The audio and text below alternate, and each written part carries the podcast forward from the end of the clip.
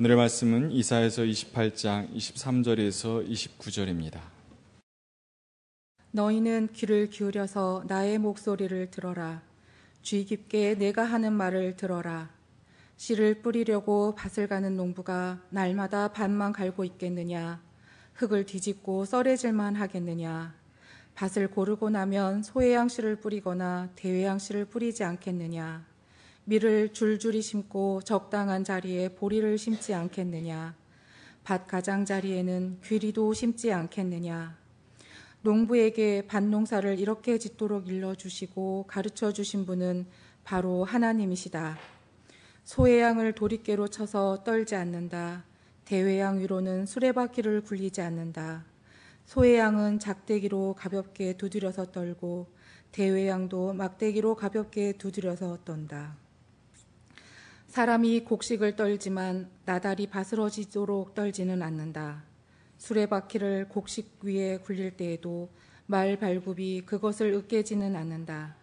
이것도 망군의 주님께서 가르쳐 주신 것이다. 주님의 모략은 기묘하며 지혜는 끝없이 넓다. 이는 하나님의 말씀입니다.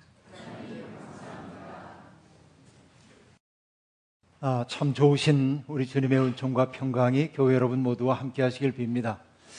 아, 가을이 아주 빠르게 우리 곁으로 다가오고 있습니다. 이제는 바람결도 시원하고요. 낮에 햇빛이 뜨겁긴 하지만 그래도 그 햇볕이 알곡을 여물게 하는 햇볕이라고 여기기 때문에 불쾌하지는 않습니다. 아, 제 탁상에 놓여 있는 탁상 달력의 9월 5 페이지를 보면 신영복 선생님의 글귀 하나가 어, 적혀 있습니다. 이런 내용입니다. 자동차로 빠르게 지나가는 사람들에게 1미터의 꽃길은 하나의 점에 불과합니다. 그러나 천천히 걸어가는 사람에게 사람에게는 이 가을을 남김없이 담을 수 있는 꽃길이 됩니다. 라고 적혀 있습니다. 설명하지 않아도 매우 분명하게 그 메시지가 전달되고 있죠. 아, 어떤 길을 점으로 경험할 수도 있고 꽃길로 경험할 수도 있습니다. 경험의 질이 다르긴 하지만요. 그 차이는 어디에서 발생하는 걸까요? 하나입니다. 속도감입니다. 내가 어떤 속도로 가느냐가 한 길을 점으로 경험하기도 하고 혹은 그것을 꽃길로 경험하게 만들기도 합니다. 빠름 속에서는 아름다움을 아름다움으로 경험할 수 없죠. 이게 우리의 삶의 경험입니다. 그런데 현대인들은 대개 자기의 속도대로 살지 못합니다. 세상이 정해놓은 속도에 따라 살거나 아니면 그 속도보다도 더 빠르게 살려고 안간힘을 다하기도 합니다. 그래서 어떤 분들은 현대인들의 삶을 파시스트적인 속도로 가속화된 시간을 살고 있다. 이렇게 표현 하기도 했습니다. 그런데 여러분 빠르게 달리다 보면 속도감은 즐거울는지 모르지만 우리 숨결은 점점 가빠지고 마음에 평안도 안식도 없는 그런 상황 속에 내몰릴 수밖에 없습니다. 제가 좋아하는 저자인 미셸 과스트는 이렇게 말합니다. 끊임없는 활동이란 현대의 가장 무자비한 우상 가운데 하나이다. 우리는 할 일이 너무 많고 그러면서도 무엇이든지 다 하려 한다. 라고 말합니다. 여러분, 우상 그러면 우리가 뭔가 만들어 놓고 절하는 게 우상인 줄로 알지만 미셸 과스가 얘기합니다. 끊임없는 활동도 우리의 우상일 수 있다. 그런 얘기입니다. 뭔가를 해야만 한다고 하는 강박관념처럼 우리를 지치게 만드는 것이 없습니다. 그래서 그는 미셸은 그렇게 얘기하죠. 뭔가 지나치게 분주한 사람에게 우리는 신뢰를 보낼 수가 없다라고 말합니다. 왜 그럴까요? 그는 이렇게 얘기합니다. 그는 바빠라고 우리가 얘기할 때 그 말 속에 담겨 있는 뜻은 뭡니까? 그는 너무 바쁘기 때문에 우리가 안고 있는 생애 문제에 경청할 수도 없고 그 문제에 관심을 보여줄 수도 없는 사람이야 라고 하는 판단이랍니다. 그러니까 어떤 사람이 너무 바쁜 건 대단히 좋지 않습니다. 여러분 저는 한가합니다.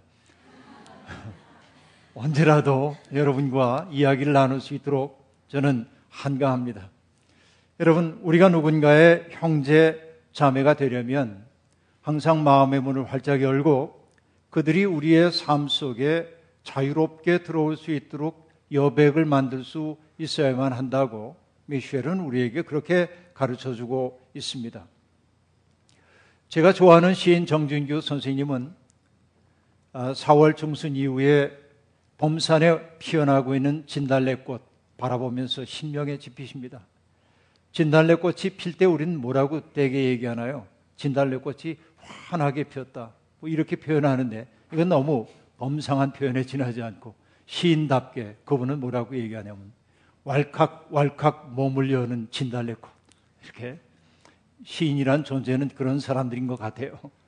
그러면서 그는 어, 그 어, 범산에 피어 있는 진달래꽃을 보고 마음이 너무 좋아서 이렇게 얘기합니다. 나 한 산알 잘 열리고 있어. 놀러 들어오셔. 와서 마음껏 놀다 가시오. 여러분 시에 등장하는 그 이야기가 정말 좋아서 저는 언제나 그 시를 마음속에 새겨두곤 합니다.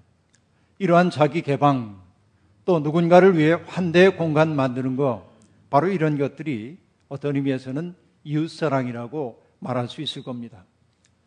빨리빨리를 외치는 세상, 그런 세상은 역동적인지는 모르겠지만 그곳에 느긋한 평화는 없습니다.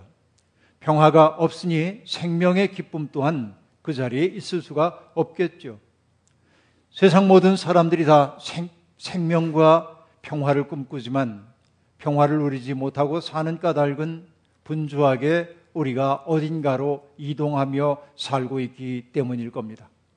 나도 모르는 사이에 내 삶의 속도에 따라 살지 못하고 세상이 정해준 속도에 따라 살려다 보니 과속의 시간 속을 달려가다 보니 내 속에 여백이 사라지고 여백이 없으니 남을 품어줄 여유 또한 없어지고 그 때문에 내 마음에 평화 없고 생명도 없는 현실. 바로 이것이 오늘 우리의 모습입니다. 오늘은 기독교 교육 진흥 주일입니다. 기독교 교육이 되었든 교육이 되었든 그 목표가 여러분 어떤 것일까요? 교육의 목표는 대체 뭡니까? 좋은 학교 들어가는 게 교육의 목표입니까? 여러분, 우리 세대만 해도 교육의 목표는 명확하게 국가가 규정해 줬습니다. 1968년에 제정되었던 국민교육 헌장에서 내가 이 세상에 태어난 까닭을 밝혀줬어요. 이 장구한 우주 가운데 나라고 하는 신비한 존재가 이 세상에 존재하는 까닭이 뭐냐면 장엄합니다. 우리는 민족 중흥의 역사적 사명을 띠고 이 땅에 태어났다. 여러분, 이거 못 외우면 우리 매 맞았어요. 그러니까 내가 이 세상에 존재하는 까닭이 뭐냐면 다른 것 없어요. 민족 중흥의 역사적 사명을 띠고 태어났다. 여러분, 그것이 인간이라고 얘기를 했던 거지요. 한때 여러분, 교육부의 명칭이 무엇이었습니까? 교육 인적 자원부입니다. 교육이라고 하는 말과 human resource라고 하는 말이 함께 덧붙여진 겁니다. 인간은 자원이에요. 뭔가 산업사회에 필요한 도구들을 만들어내는 게 교육의 본질인 것처럼 생각을 해왔다. 그런 얘기입니다. 이것이 부끄러웠던 우리의 과거입니다. 그 속에서 인간은 수단 혹은 도구에 지나지 않았습니다. 그러면 여러분, 정말로 교육의 목표는 무엇이 되어야 할까요? 고창고등학교 교장이었던 전성훈 선생님의 책 가운데서 그분은 교육의 목표를 아주 명징하게 분명하게 얘기하고 있습니다. 교육은 평화를 위한 목적 이외에 어떤 목적에도 사용되어선 안 된다라고 말합니다. 다시 말하면 평화를 누릴 줄 아는 사람 만드는 것 이것이 어떠한 교육이든지 교육의 참된 목표가 되어야 한다는 것입니다. 남을 억누르고 짓밟고 빼앗는 일이 없는 세상 꿈꾸도록 만드는 것 이것이 모든 교육의 목표가 되어야 한답니다. 예수님도 동일한 말씀을 하셨습니다. 평화를 위하여 일하는 사람은 복이 있다. 그들이 하나님의 자녀라고 일컬어질 것이다. 그렇죠? 산상수훈에 나오는 팔복의 말씀 가운데 나오는 대목입니다. 그렇습니다. 평화를 이루기 위해서는 어떻게 해야 할까요? 만나는 모든 사람들 속에 있는 하나님의 형상을 보완할 수 있어야 합니다. 제가 이렇게 말씀드리는 까닭이 뭐냐면 우리의 눈에는 비늘 같은 것이 씌워 있어서 사람들 속에 있는 하나님의 형상을 보지 못하고 살고 있는 것 아닌가 싶기 때문입니다. 최근 들어서 청소년들의 일탈 행위와 폭력이 심각하다는 보도를 우리는 보고 있고 우리는 혀를 차며 세상이 어떻게 되려고 라고 탄식하고 있습니다. 그런데 여러분, 그렇게 폭력을 행하고 있는 청소년들이 유난히 악마와 같은 존재이기 때문에 그들이 그런 일을 하고 있을까요? 저는 그렇다고 생각하지 않습니다. 그들은 학교에서든 교회에서든 사회에서든 함께 더불어 살고 있는 사람들이 얼마나 존귀한 존재인지, 얼마나 아름다운 하나님의 작품인지, 그렇기에 그들이 얼마나 존중되어야 하는지, 얼마나 귀히 여겨져야 하는지 그것을 배운 적이 없는 거예요. 그러니까 오늘 우리가 살고 있는 세상은 뭡니까? 사람들을 수단으로 삼는 일들이 일상이 된 세상에 살다 보니 그 아이들도 그렇게 변한 것 아닌가 하는 생각을 해보는 겁니다. 여러분, 아브라함 조수와 헤셀이라고 하는 20세기를 대표하는 유대인 사상가는 이런 말을 하고 있습니다. 헬라인들은 이해하기 위해 배웠다. 히브리인들은 공경하기 위해 배웠다. 그러나 현대인들은 써먹기 위해 배운다. 라고 말합니다. 그가 교육에 대한 이야기였습니다. 히브리인들, 아, 헬라 사람들, 그러니까 히랍 사람들은 배움 그 자체, 암 그 자체를 위해 배웠습니다. 필로소피, 철학이라고 하는 게 뭡니까? 소피아를 좋아하는 것, 소피안 지혜, 지혜를 사랑하는 것이 철학이고 히랍 사람들의 목표였어요. 그런데 히브리인들은 공경하기 위해 배운다. 그 공경은 하나님께 배타적으로 귀속되는 단어입니다. 하나님을 공경하고 경외하기 위해 배운다고 얘기했습니다. 그러나 현대인들은 써먹기 위해 배운다는 겁니다. 이게 슬픈 겁니다. 현대인들은 누구나 아는 것이 힘이라고 하는 말을 내면화하고 살아가지요. 자기를 쓸모 있는 존재로 만들어 상품 시장에 팔고 싶어 하기 때문에 젊은이들은 너도 나도 스펙 쌓기에 열중하고 있습니다. 여러분, 금방 얘기했던 헤셀의 말을 조금 더 인용해 보겠습니다. 히브리의 옛말에 따르면 세계는 공부, 예배, 자애라고 하는 세 개의 기둥 위에 세워져 있다고 한다. 공부는 하늘의 지혜를 더불어 나눈 것이요. 예배의 대상은 창조주이고 자애는 이웃의 아픔에 대하여 마음을 열고 동정을 베푸는 것이다. 이 세 가지가 여러분 세상을 지탱하고 있는 기둥이라고 얘기하고 있습니다. 참된 공부란 다른 것 아닙니다. 영원하고 보편적이신 하나님의 마음을 알아차리고 그 마음을 따라 내 마음 조율하는 게 공부입니다. 이것을 여러분 성서적 언어로 얘기하자면 이렇게 얘기할 수 있겠죠. 주님을 경외하는 것이 지식의 근본이다 하는 말 말입니다. 여러분 인터넷이 발달한 오늘 지식의 분량은 급격하게 늘어나고 있지만 인간성은 나날이 쇠퇴하는 것 같아 안타깝기 이를 데 없습니다. 사람들은 구글이나 네이버의 검색 창을 통해서 내가 필요로 하는 지식을 언제든지 얻을 수 있는 편리한 세상이 되었습니다. 하지만 참 사람이 되는 그 지식은 구글이나 네이버를 통해 검색되지 않습니다. 그것은 깊은 사유, 그리고 자기에 대한 성찰, 하나님에 대한 경외, 이웃들을 향한 따뜻한 마음씀, 이런 실천, 불의에 대한 항거, 고통받는 사람과의 연대, 이런 몸의 사용을 통해서만 얻어질 수 있는 것이 참 사람 되는 길이에요. 오늘날 이 대한민국의 교육이라고 하는 것은 참 사람 되는 공부는 뒷전으로 밀어놓고 남과의 경쟁에서 이기는 교육만을 아이들에게 하다 보니 모두가 다 괴물처럼 변해가는 세상이 되어버린 것 아닌가 생각해 보는 겁니다. 기독교 교육이 이 시대에 해야 할 일이 있다고 한다면 바로 그 참 사람의 길을 일러주고 그 길로 학생들을 안내하는 데 있다고 저는 생각합니다. 시인 마정화 선생님의 딸을 위한 시 여러분 들어보셨는지요? 한 시인이 어린 딸에게 말했다. 착한 사람도 공부 잘하는 사람도 다 말고 관찰을 잘하는 사람이 되라고. 겨울 창가에 양파는 어떻게 뿌리를 내리며 사람은 언제 웃고 언제 우는지를 오늘은 학교에 가서 도시락을 안 싸온 아이가 누구인가를 살펴서 함께 나누어 먹으라고.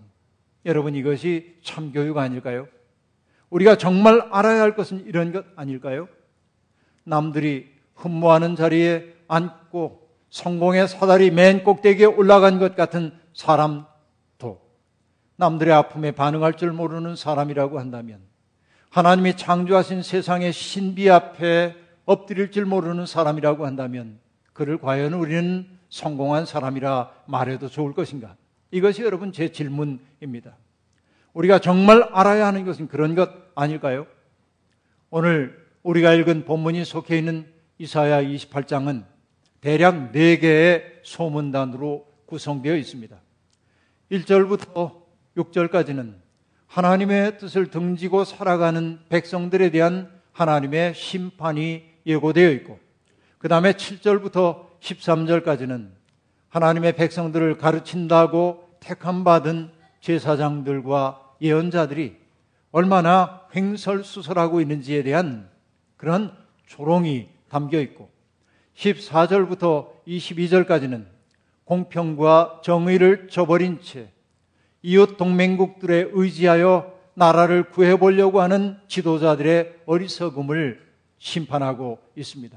이것이 여러분 이사야 28장의 대략적인 내용입니다. 그런데 오늘 우리가 읽었던 23절부터 나오고 있는 이 대목은 분위기가 완전히 달라집니다. 이사야는 지혜로운 농부를 등장시키고 있습니다. 그는 언제 밭을 갈아야 하는지, 언제 파종해야 하는지, 언제 거두어 드려야 하는지, 또 거두어 드린 것들을 타작할 때 어떤 도구를 써야 하는지를 너무나 잘 알고 있는 사람입니다. 남한테 배워서 알았다기보다는 오랫동안 몸으로 살아온 결과 몸에 익혀진 그런 생활의 지혜라고 얘기할 수 있겠습니다. 그는 정말 지혜로운 사람입니다. 이사야가 지혜로운 농부를 등장시킨 까닭이 무엇일까요?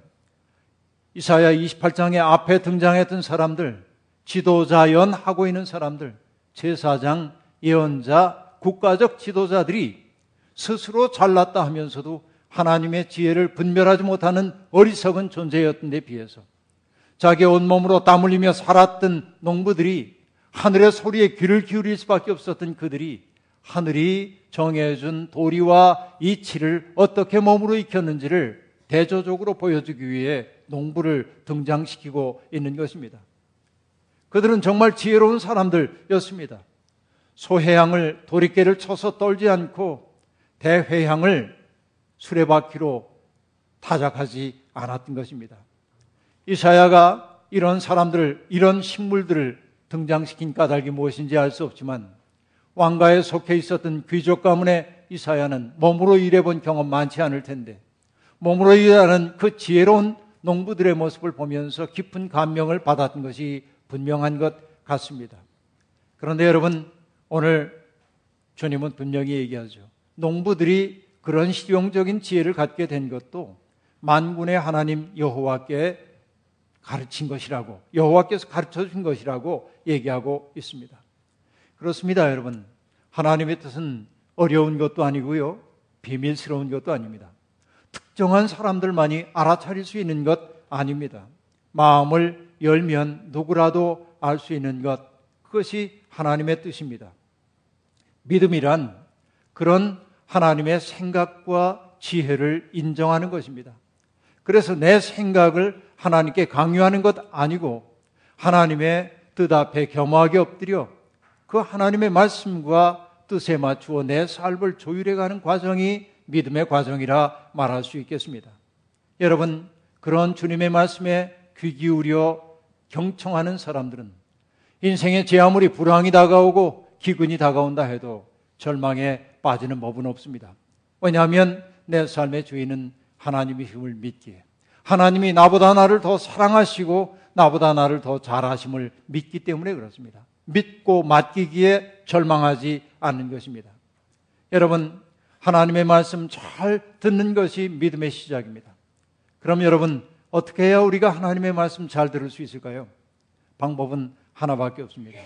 내 속에 들끓고 있는 소음들을 잠잠하게 하는 것이 먼저입니다. 가끔은 일상의 자리에서 벗어나 봐야 하는 까닭이 바로 그런 데 있습니다. 내 삶의 곤고한 논리 속에 빠져 있는 한 우리는 하나님의 말씀 듣기 어려워요. 그래서 주님은 우리에게 때때로 일상에서 벗어나라 말씀하시기도 합니다. 광야로 나가야 하는 까닭이 거기에 있습니다.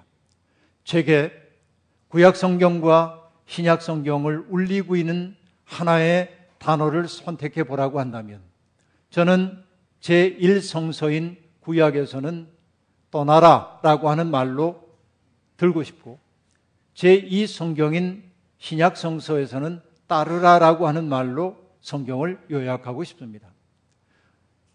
여러분, 제1성서인 구약에서는 아브라함에게 하나님이 내 본토 친척 아버지 집을 떠나라라고 하는 명령으로 그 소명이 시작됨을 우리들이 알 수 있습니다.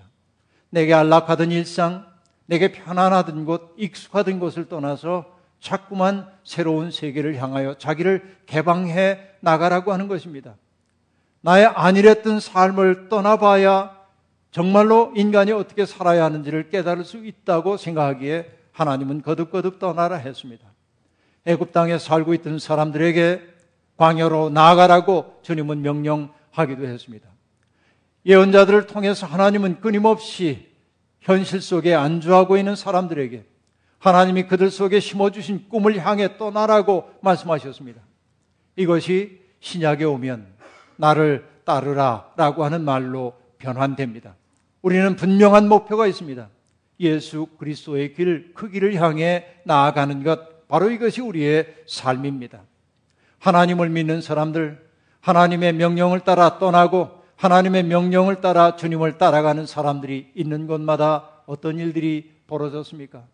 사람들을 나눠놨던 분리의 장벽들이 무너졌고 사람들이 화해하게 되었고 평화가 그 속에 정착되게 되었어요. 하나님의 사람이 가는 곳마다 하나님이 그들을 통하여 지역 사람들에게 복을 내려 주셨어요. 이것이 성도들에게 주어져 있는 아름다운 소명이라 말할 수 있습니다. 최근에 제가 아주 흥미롭게 읽었던 책인 걷기의 인문학이라고 하는 책의 저자인 레베카 솔릿이라고 하는 사람은 한국어판 서문에서 독자들에게 보내는 편지의 마지막에 이런 말을 적고 있습니다. 걸어가는 사람이 바늘이고 걸어가는 길이 실이라면 걷는 일은 찢어진 곳을 꿰매는 바느질입니다. 보행은 찢어짐에 맞서는 저항입니다. 여러분, 하나님의 사람들이 옛 삶을 떠나고 따르라고 하는 주님의 음성에 의지하여 이 세상을 다니는 까닭은 뭐냐면 분열된 세상을 꿰매기 위해서입니다. 우리는 그런 바느질을 위해 부름을 받은 겁니다. 찢어진 곳을 꿰매는 바느질, 찢어짐에 맞서는 저항, 이 말이 강렬하게 다가옵니다.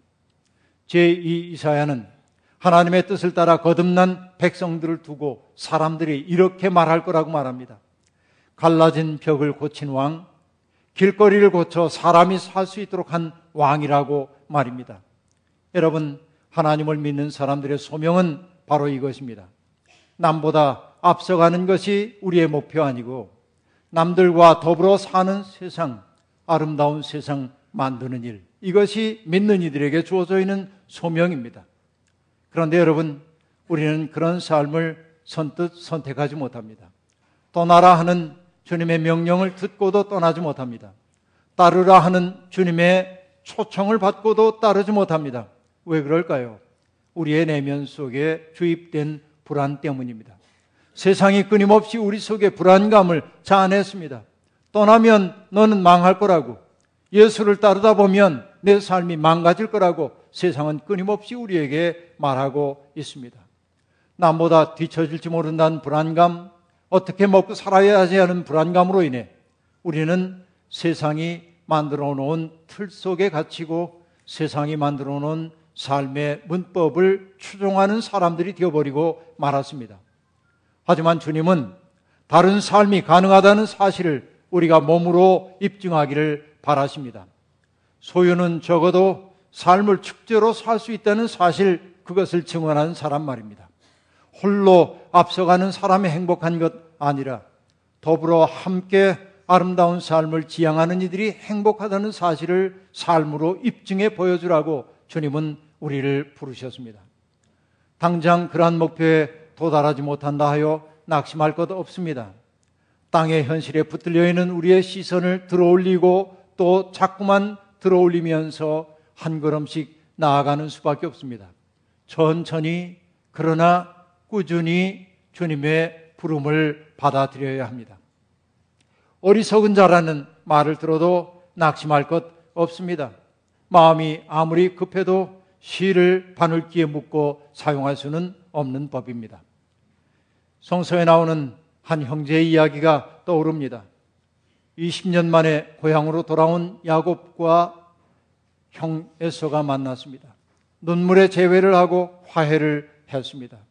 마음속에 가시처럼 있던 것들이 떨어져 나가는 기쁨을 맛보고 에서는 동생에게 이렇게 말합니다. 자, 이제 갈 길을 서두르자. 내가 앞장을 서마. 여러분, 에서의 급한 성미는 바뀌지 않았습니다.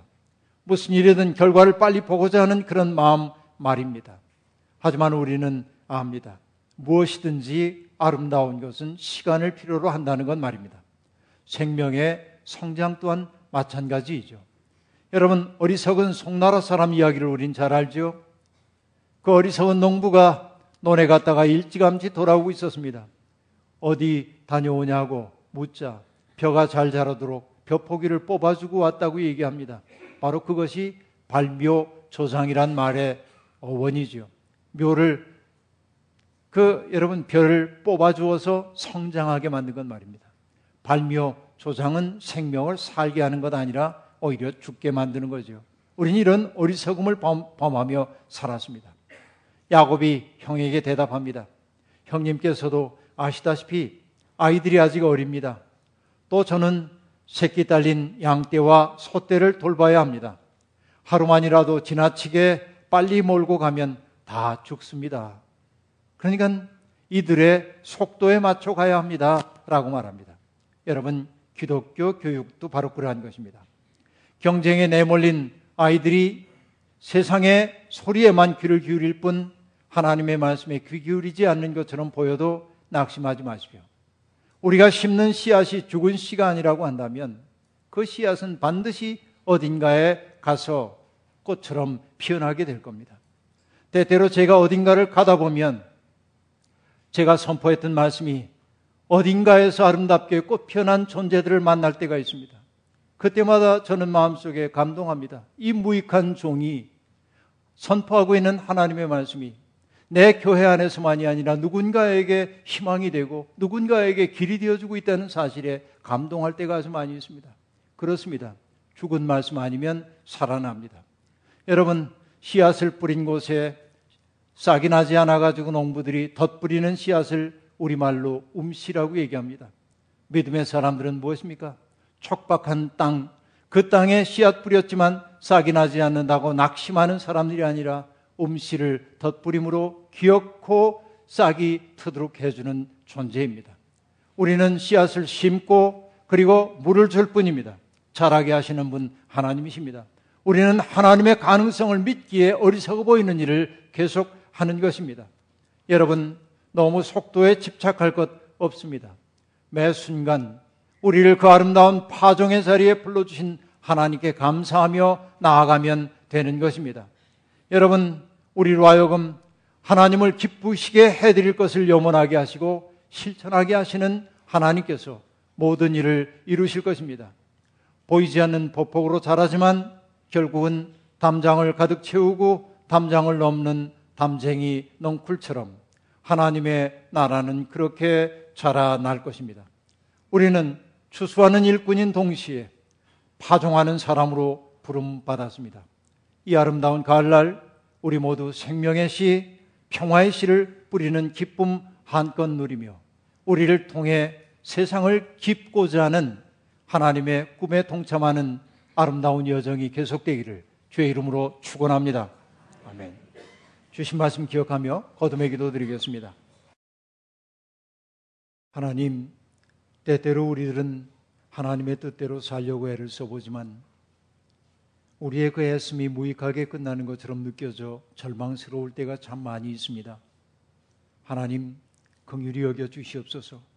믿음의 눈 열어 주셔서 우리가 하는 생명의 파종이 평화의 파종이 결국은 주님으로 인하여 결실하게 됨을 믿어 의 심치 말게 도와주시고 하나님 낙심하는 사람 아니라 희망의 노래 부르는 멋진 사람들 되게 도와주옵소서 예수님의 이름으로 기도하옵나이다. 아멘.